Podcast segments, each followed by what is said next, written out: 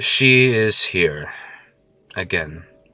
Even when the here has moved, she has found it. It means that I am not long for this world, one way or the other.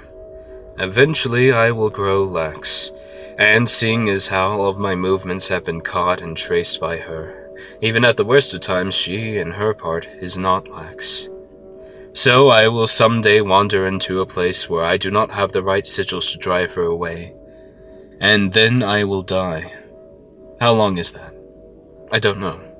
It depends on my own self control, if you will. This particular town does not have a particularly resilient supply line, so I suppose I shall not be here very long, especially not since she is here. It matters not that she will find me, because that is at this point a foregone conclusion. I will move because I do not wish to look at her. Can you blame me for that? No, obviously you cannot. If you have laid your eyes upon her, you would move too. No, if you, dear listener, spotted even one speck of the hem of her robe, you would panic. But that is because your mind is not so attuned to her misery as mine. And yet, even now, with my disciplined self, her presence is starting to, frankly, freak me out. I wish to close my eyes and simply forget about the world. Fall asleep, perhaps eternally, if you will and that is not a healthy way for me to exist. So I will do one of the things which always aids in this situation. I will describe her and how she found me. In doing this, I always find that the pain of her existence becomes a little easier to bear. Why precisely, I do not know. Perhaps it is merely some quirk of the human mind where yelling my misery out into the darkness allows for it to be soothed in some respect. Or perhaps some factor of her Obviously, that second is a bit more arcane, which normally would cause me to dismiss it, but considering that it is her, we have no reason to deny the supernatural. Or, in her case, the natural with a description that we have not found yet. But this ritual of mind works in easing my pain, so I shall engage in it. Eighteen years ago. Oh, it seems like that time, even though I felt it was the worst of times, is paradise in retrospect. Another horrific quirk of the human mind, where even though I knew my labors were rather unendearing to mental well being, even though I knew it was bad then, I can look back and say that those times were good.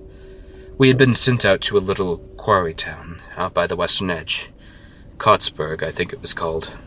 One of the original sites of infestation and to our knowledge, the last spot of infestation. It was to be an ordinary job. We get in, we destroy the eggs, we make sure the populace forgets we were ever there to begin with. Ordinary work and the last of the work. We applied ourselves to it with complete and utter relish, because of course we would. From that last job, we were set to receive a sum that would make us princes for our entire lives. A sum which I did indeed receive, hence the only reason I can afford this eternal, extravagant retreat that I've embarked upon. But it was an ordinary job for experts such as us. You could smell the misery in the air, that particular spicy sadness that only ever came from them. I can still feel the tinge of it on my nostrils. The woe of many dozens of generations all compiled into one savage scent.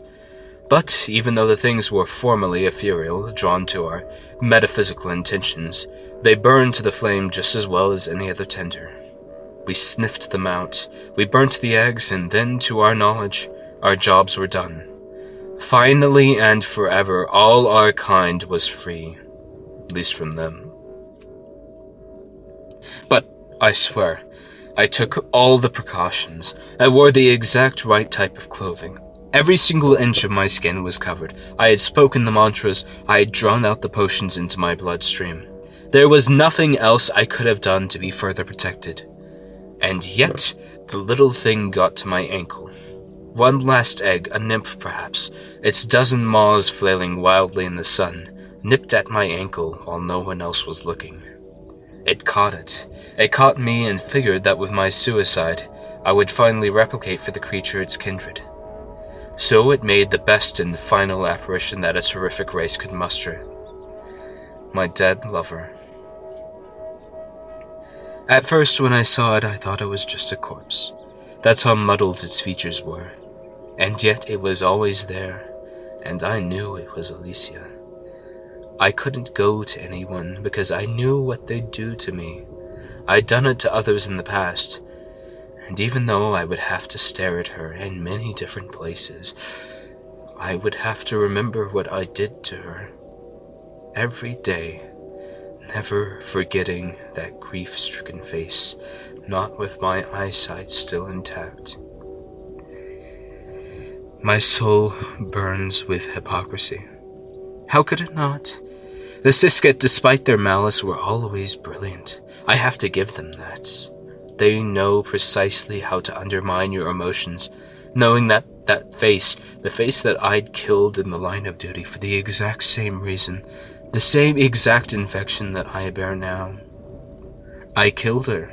I killed her, and yet, now by my hubris, I allow myself to live. And unfortunately, I have to, because I know how these definitions work. I know what happens when you go north. It is only when you don't know what is happening that north is something other than suicide. Because if it is wandered into blindly, then it is just an unfortunate death. That is what I told myself. It's what I told myself 23,000 times when I signed the orders. All of those faces, all going north. And then, finally, hers. Finally hers, and I did not hesitate. I signed over the warrant, the papers, rather, and I never told her the truth. We parted so emptily. And we had to because because otherwise she would have known.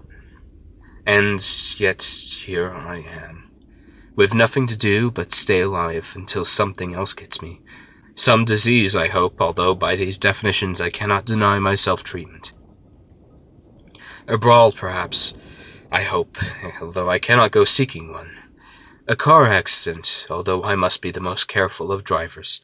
Something, anything that would get me without the interference of my own hand. Because I can't, these. Those facilities are still there.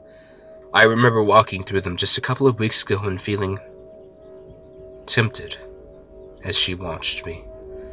But I kid you not, I saw a little smile on the corpse's face. There is no salvation for me, not even in salvation. So I can only seek a little bit of ease until I am finally called to hell.